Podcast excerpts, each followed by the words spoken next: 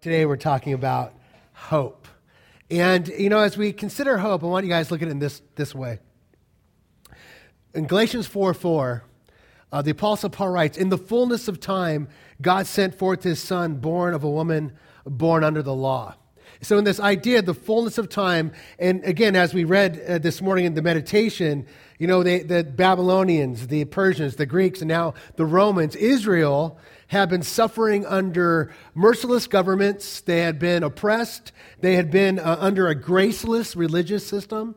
Uh, and I, again, graceless religious system. And you can see that in that context, how, how much hope would you have? So Israel is ripe now, but I want you to see something. It's ripe because it has no hope in the world. Now, I want, I want to say that again. It's, it's ripe because it has no hope in the world.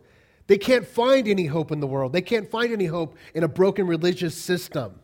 They can't find it in some, some like um, savior going to come who's going to conquer Rome. Rome was an iron fisted government. They didn't play any games. They didn't care about your feelings. They didn't care about what you thought justice was. They were going to crush you. And, and I want you to feel the weight of that because, again, the song we've been singing lately, um, of uh, the wonder of it all, again, speaking of God coming into the world, the one line I love is To a broken and weary, weary world, God gave his only Son. Oh, the wonder of it all. Now, again, in a, to a broken and weary world, God sent forth his Son. And that's what we're looking at when we celebrate Christmas. Now, these statistics are very troubling and they can what? Depress us and cause us to be more hopeless, but they shouldn't because I believe this, you guys.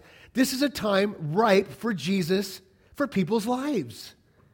That the neighbor around you, the guy who's suffering, the person who is totally depressed, they are ripe for the message of the gospel. And see, we've been deceived, and I really am distracted because we become hopeless. We become frustrated. We become irritated. And it's like, wait a minute, stop. Don't forget your mission, brother. Don't forget your purpose here is to be a disciple of Jesus Christ and what? And make what? Disciples. This is our opportunity. And if we were to go back to the 60s, I guarantee you, your grandparents and your parents were feeling the same way about that generation. Go back to the 60s, they were turbulent. Kennedy was killed. The nation was depressed, right? Civil rights was going on. Hippies were going on, right? It was chaos. And yet, what did God do in that generation? He saved us. And I'm saying right now, we have an opportunity because of the hope we have in Jesus Christ. The hope we have in Jesus Christ, not in a political system that's broken. We all see it. That is not our hope. It's not in world peace. If that's your hope, good luck finding it, right? It just gets worse and worse all the time. But I'm saying right now, we have an opportunity if we get our hearts back on Jesus and allowing it to be our hope. Peter Kreeft said this Our culture has filled our heads, uh, but emptied our hearts, stuffed our wallets, but starved our wonder. It has fed our thirst for facts, but not for meaning or mystery. It produces nice people, not heroes. Is that not true? He said the men of old who had hope looked to the skies and called them the heavens. Today, in a hopeless world, we look to the sky and we call it space. Think about that. I don't know how you could stand under the Milky Way and not be in wonder. It is the most beautiful thing. It makes the Sistine Chapel look like stick figures, right? And we got to get our eyes back on that God. You know, it's interesting. Years ago, I was at a conference in Arizona with um, John Piper and Wayne Grudem. And uh, John Piper started his sermon about the majesty of God, the majesty of God, by telling a story about Albert Einstein. He said Albert, a friend of Albert Einstein's came to his house on a Sunday morning. They usually played chess. They played chess together every Sunday. But when he got to Einstein's house, he wasn't there. So he sat on his porch and he waited for him. So Albert Einstein was kind of walking up the street and he goes, Hey, Albert, where you been? He goes, I went to church. He goes, You went to church? He goes, Yes, I went to church this morning. And he goes, How was it? He goes, Their God's too small for me. Their God is the God of sin and disappointment. He goes, I want the God who created the universe. The world needs the God who created the universe, not some petty God, but a God that fills us with wonder. And I want you to understand something too. As we look at these statistics of hopelessness, Rick Warren gave a message about dealing with hopelessness. I don't know how many years ago it was, it came up as I was looking. But he says these are 10 triggers, 10 things that cause people to go into depression and hopelessness. Number one, you feel alone and you feel abandoned. You look at life and it seems out of control. You look in the mirror and you feel you have no purpose. Maybe you're suffering loss, like many of us did when we came out of COVID.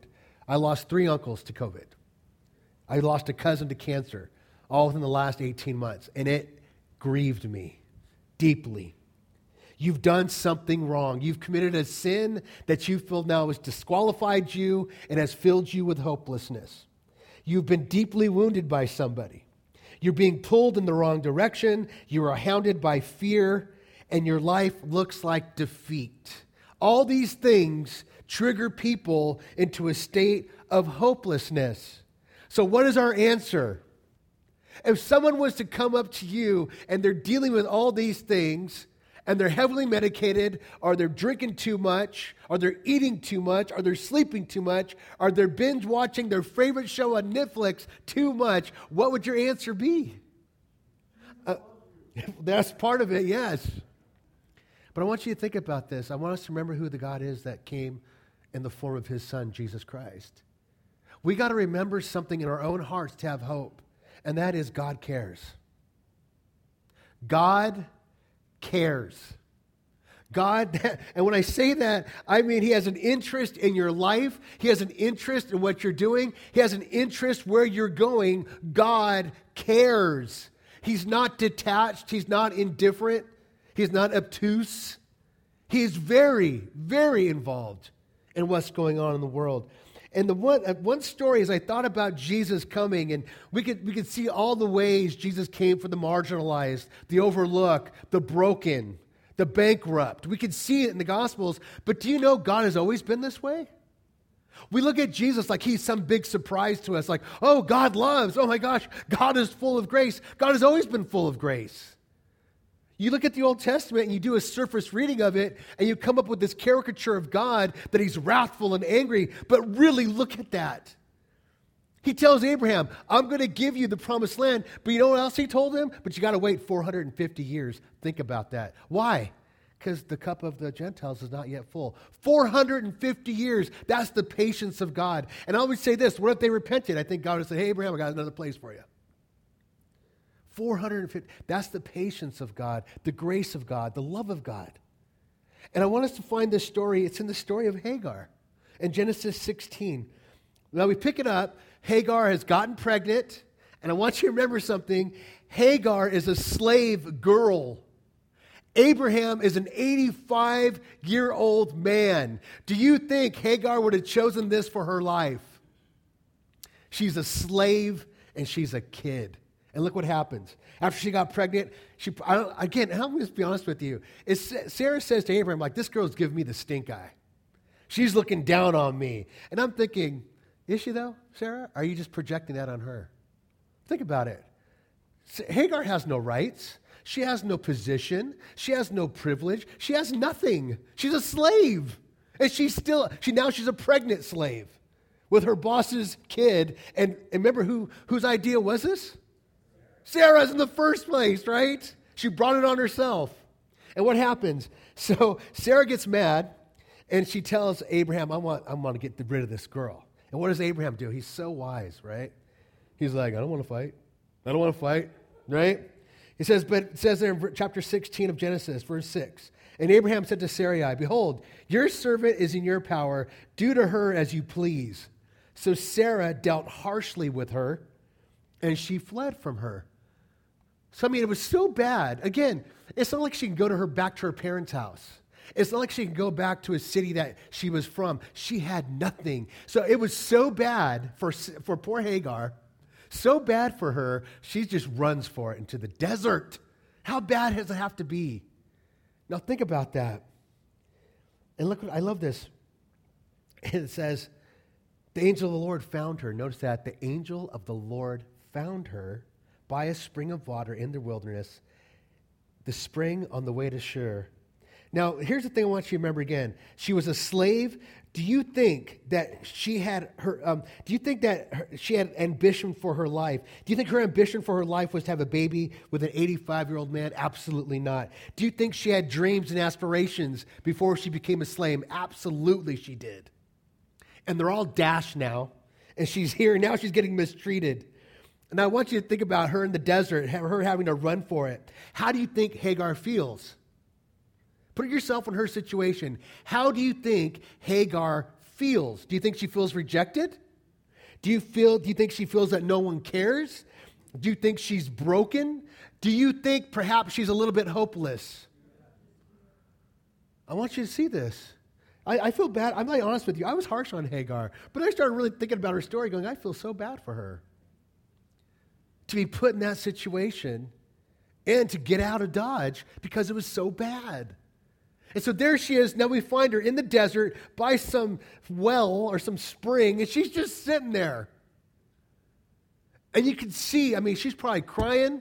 She's probably frustrated, right? Hopeless. And yet God finds her there. I love that. I don't care what position you're in or what you're feeling right now, what you're going through. I want you to be convinced of this one thing God's going to find you. God cares, He's looking. He sees. And look what happens next. Verse 8. And he said, Hagar, servant of Sarai. Other translations, just straight up, slave of Sarai. Where have you come from and where are you going? She said, I'm fleeing from my, mit- my mistress. The angel of the Lord said to her, Return to your mistress and submit to her. The angel of the Lord said to her, I will surely multiply your offspring so that they cannot be numbered for multitude. Many people that suffer from depression, chronic depression, they will stay in bed because they know what they should be doing, but they just don't know how to get there. They have no direction. They have no purpose. I want you to see, I believe this. Hagar now finds herself, if you were to ask her, hey, Hagar, what are you going to do tomorrow? What do you think she would have said? Uh, I don't know. Hey, Hagar, how are you feeling right now? I'm, I'm really bummed out. I'm, I don't know what to do with my life. And I want you to see, and don't overlook this, when God speaks to her, I want you to see he does two things to her. He gives her direction and he gives her purpose. And the third thing is, he gives her a promise. I want you to understand something. We all need promises. Promises give us hope. Promises give us hope. But we also need direction and we also need purpose. And God comes to her. I want you to see it again what he says to her Return to your mistress. There's direction. There's direction. Go back. You got to go back. He gives her this direction because he's, he's still like, Should I go to Egypt? Where should I go? You can see her. Her compass is going nuts. And he goes, No, no, you're going to go back. You're going to go back. He gives her direction. And then he gives her purpose there. You're going to go back and serve. Sound familiar? You want purpose? You want direction? Serve somebody. Serve somebody. Don't wait to be served. As a believer in Christ, we are called to serve. That is our motto here, right? Serve. Quit. Stand. I, too many people, too many people, especially our young people today, they are stuck. They're stuck. They are stuck. They don't have direction. They don't have purpose. They are high on anxiety and they are trapped in fear. And the answer I'm telling you is number one, the direction is back to God, brother. Get back to Jesus Christ. Look to the cross. Repent of your sins. Receive the Lord. But for the believer, again, it's back to Jesus. Back to serving Him, because that is your direction and that is your purpose. Because in that we have a promise. If we endure, if we endure, we just got done with Revelation to every church. If you endure, if you keep on persevering, there's a reward waiting for you. And let me ask you guys something. What's the world's promise to you? What is it? Death and taxes. Yes. There are three things we cannot avoid in life. Three things. One of them is pain. One of them is pain. The other one is uncertainty. I don't know what tomorrow brings. I don't. You know, the third one is work. Work. I don't care where you're in the world, those are three conditions every human being faces every day but do they have a promise? Because as believers, we do. We do have a promise. We do have direction and we do have purpose. He gives her a promise. He gives her something to hope in. You are going to have a child and I'm going to bless his socks off. Uh, any mom would love to hear that, right? Any mother, you're going to take care of my boy. You're going to take care of my boy. Oh, what more can I ask for? Because most mothers, 98% of them are totally sacrificial. They would sacrifice everything for their kid in a second. And most dads are too. But I want you to see this. So there she is in her hopelessness, and God comes and He goes, I'm going to give you direction, I'm going to give you purpose, and I'm going to give you a promise. And she responds. She responds. Look what happens next.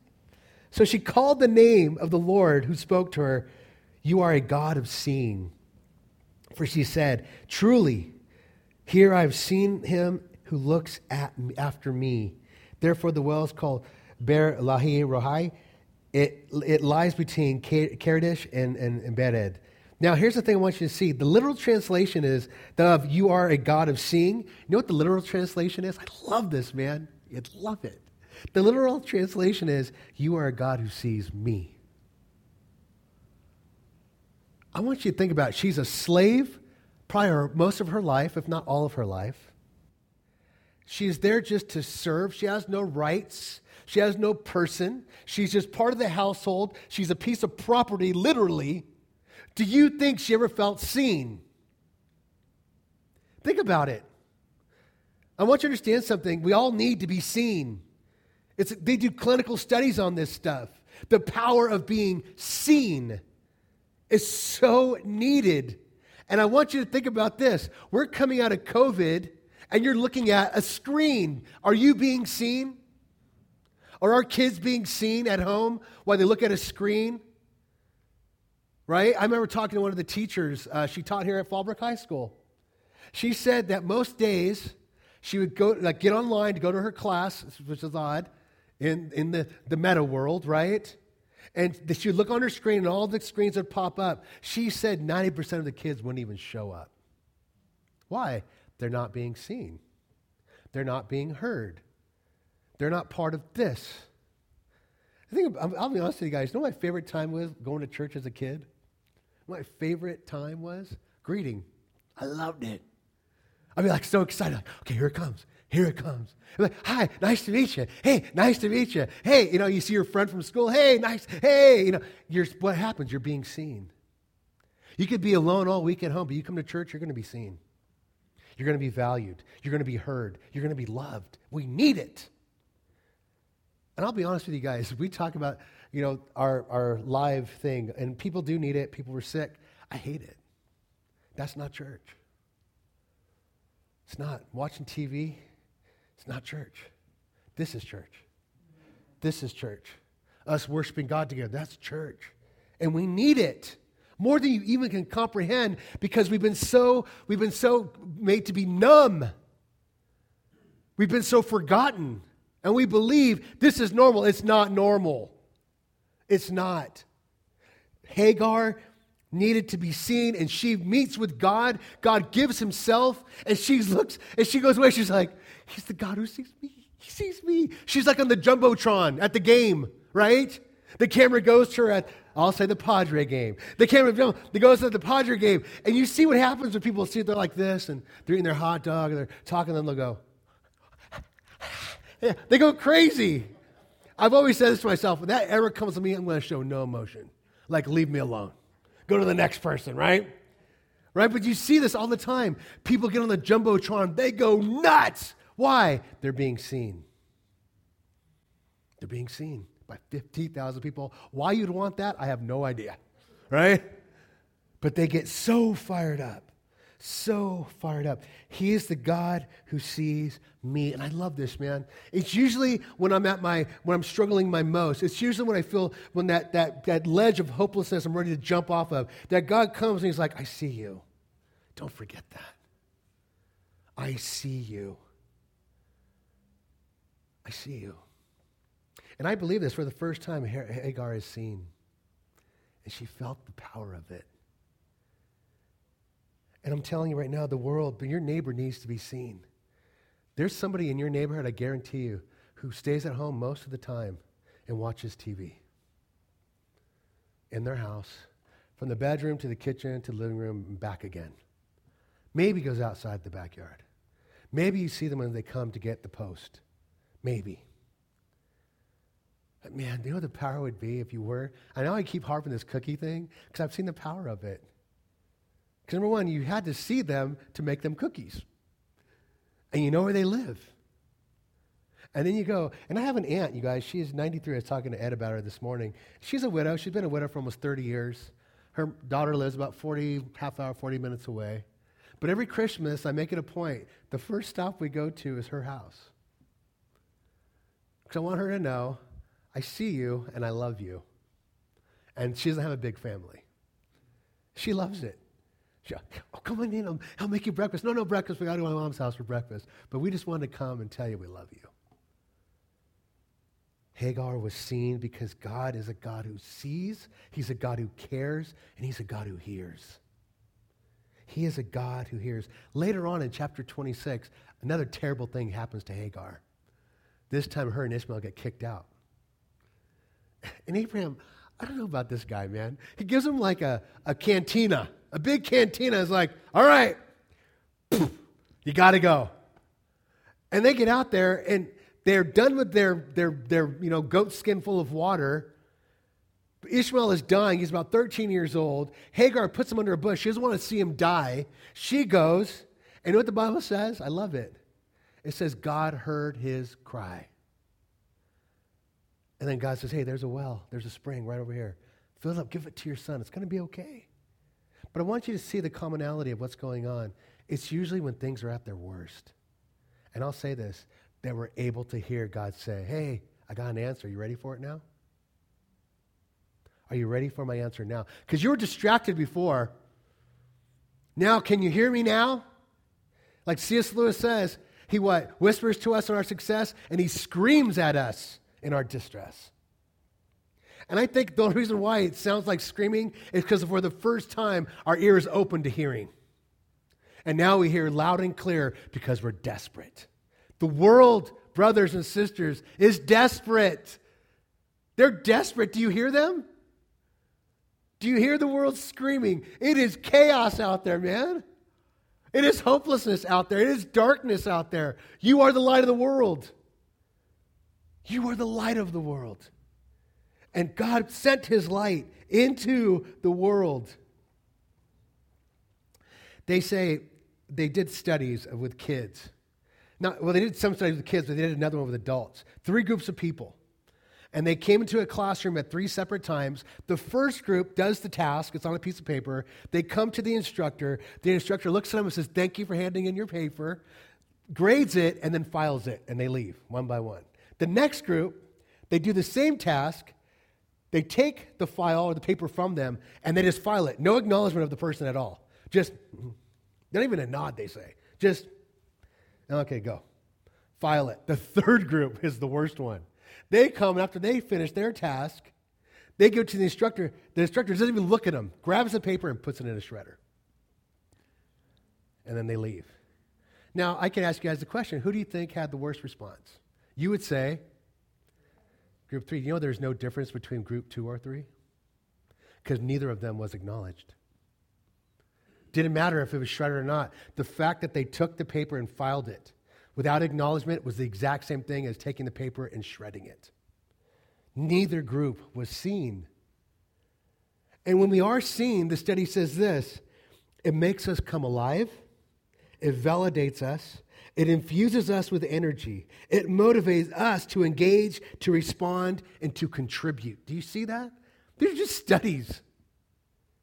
But to be seen, all of a sudden, it gives us hope. It infuses us. It gives us energy. And I look at Hagar, she's like, I can go back. I'll go back and I'll serve her.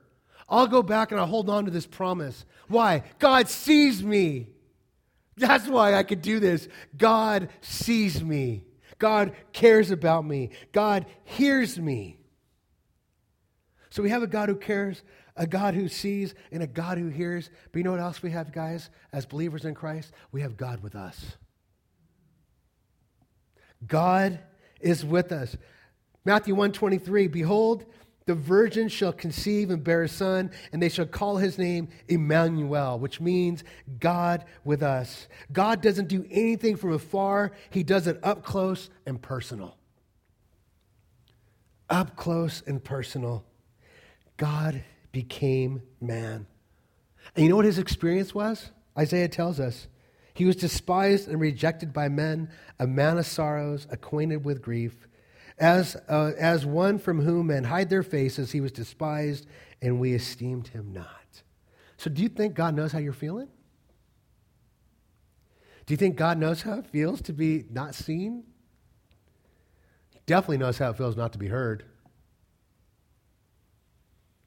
And yet, he comes to a broken and weary world, and he says, I'm here to heal you.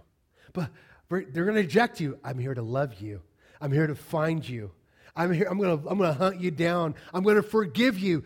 I mean, think about the woman caught in adultery. You think she felt kind of bad and embarrassed and humiliated and that it was brought on herself, and these guys come and they want to execute her, and he says, Man, hey, where are your accusers? There are none. Neither do I accuse you. Sin no more. Be free. You don't have to live this way anymore. I'm setting you free. I want us to understand something. Jesus said, gave us a few promises. Number one, John 14, 27. He says, Peace I leave with you, my peace I give to you. Not as the world gives do I give to you. Let your hearts, uh, let not your hearts be troubled, neither let them be afraid. Why? He is with you. He gives you his peace. Do you guys remember? I don't know. I had when I was with my dad. I I was scared of nothing. Did you guys ever have that experience as a little kid? I loved my dad. I worshipped my dad. And, and again, he was a prize fighter. He wouldn't back down from anybody. And if his family was threatened, it's on. I was 10 years old. This is one of my, my fondest memories. It kind of tells you how twisted I am in a way, but how much I admired my dad. We're leaving Dodger Stadium. It's my mom and my dad and my uh, three siblings. I'm the youngest. We're in line, you know, 48,000 people, one car at a time. You know how they do that? Your turn, my turn. Well, a car tried to cut us off. And my dad pulled forward, like, no, it's not your turn. These four guys get out of the car, start cussing out my dad. Now, most men that are sane would back up and say, hey, I don't want any problems, go ahead. Not my dad. My dad puts it in park. He gets out of the car, goes to the trunk, pulls out a crowbar, and he says, Come on. And I'm in the back seat going, Yeah, dad, yeah. My mom's crying, my sisters are crying. He tells my, he tells my brother who's 14, Fernie, get out of the car. Like, you're, you're doing this with me. I'm like, I want to get out, Dad. He's like, you stay in the car. You're in the. You stay in the car. And he's like, come on.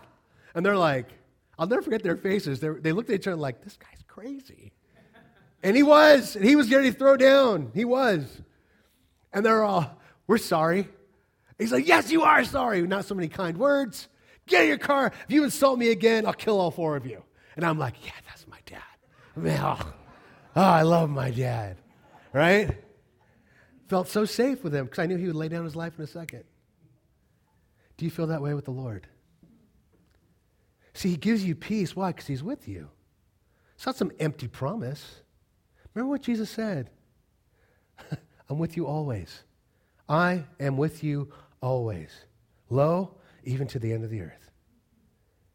And when He's with us, we hold on to that promise. All of a sudden, as we walk in that promise, when we go through times of trouble, and we will, and we go through times of hardship, and we will, and times where our emotions are just empty and we're distraught, this is when the promise comes alive. He says, My peace I give to you. I've overcome the world. Do you believe it? Then he says this. He says in John 15, these things I have spoken to you. Why? That my joy may be in you and that your joy may be full.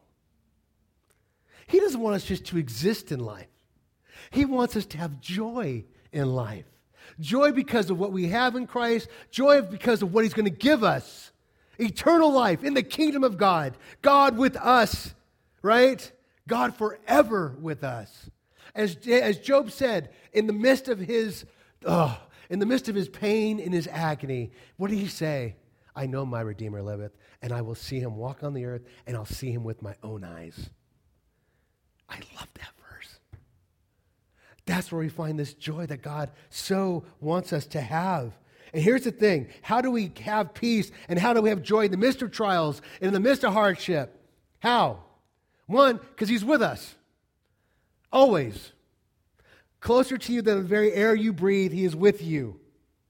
But here's the thing He says as, as my Father, in John 15, 9, as the Father has loved me, so I have loved you. What does He say then? Abide in my love. And most of us, if we're honest, many of the times we abide in condemnation. We abide in guilt. We abide in shame. And he's like, Why are you still over there? Get over here in my grace. I want you to know how much I love you. But you, I, you don't know what I've done. Yes, I do. I forgive you. Now walk in my forgiveness. That why? That you might have peace and that you might have joy. Do you notice? I mean, pretty much every letter of the New Testament always starts off with that. Right? Peace, grace. Peace. The Father, he says this, Paul says this. Father sends greetings, peace, and grace to you. Why? We need peace, and it's only because of grace. They know it. And I want us to see it, but we have to remain in his love. That means we, we believe that he loves us, but we respond by loving him. Back to the first commandment, right? Love the Lord thy God with all thy heart, mind, and soul. That's how we remain in his love. We grow in his love as we read the word. We grow in his love as we pray and we allow God to love people through us. That's how we grow in love. But first and foremost, we must remain in his love. So, what is our response to hopelessness? Let's go back to Rick Warren's 10 things that trigger it. Number one, again, was people feel alone and abandoned. His response was, My loving Father will never abandon me. He'll never abandon me. Life seems out of control. God's power is greater than any problem. You don't see a purpose. God fits everything into his plan. Again, it's outside of us, it's bigger than us. You're grieving loss. Christ has conquered death. Christ has conquered death. You don't have what you need. God has promised to meet all your needs. Now, get needs and wants. Separate those two, right? You might not have everything you want. Yeah, I don't think you guys are going to get that Bentley underneath the Christmas tree this year, right? Or that Lamborghini or that Porsche, whatever it is, but you have everything you need, right? You've done something so grievous, God can never forgive you. Jesus died to pay for all those things. Deeply wounded by someone, God will wipe away every tear, and justice is a coming. Pulled in the wrong direction, God said, I'll never leave you nor forsake you. He leaves the 99 for you. Why? To bring you back into the fold. To bring you back into the fold. Hounded by fear, Jesus in me is greater than any other power. Jesus in me is greater than any power. When, my, when it looks like defeat, your life feels like it's just going to be one big loss, that is not the end of the story. That is not the end of the story. I've learned that about people. I've seen people walk away from the Lord. I'm like, but the story's not over yet. This might be for a season. This is not over until they breathe their last. And we have hope until they breathe their last. And Alexander Maclaren said this Peace comes not from, the absence, uh, not from the absence of trouble, but from the presence of God. God is with you. What are you hoping in? What are you hoping in? Joy inexpressible, full of glory, Peter says, to a church that is being persecuted. We live in a hopeless world, but we are people of hope. We are a voice of hope. We are a life of hope. But we have to live in it. And we have to remain in His love. And again, you might be saying, Armando, you don't know. I don't. You're right. I don't know. But God sees, God hears, because He cares. I, have shared this with you before. My friend's son, my good friend's son, he, he was a heroin addict, his oldest boy, three kids. His, two of his, both of his sons were addicted to heroin. One, I mean, terribly so. And he goes, You know, Armando, I was so mad, but not at him.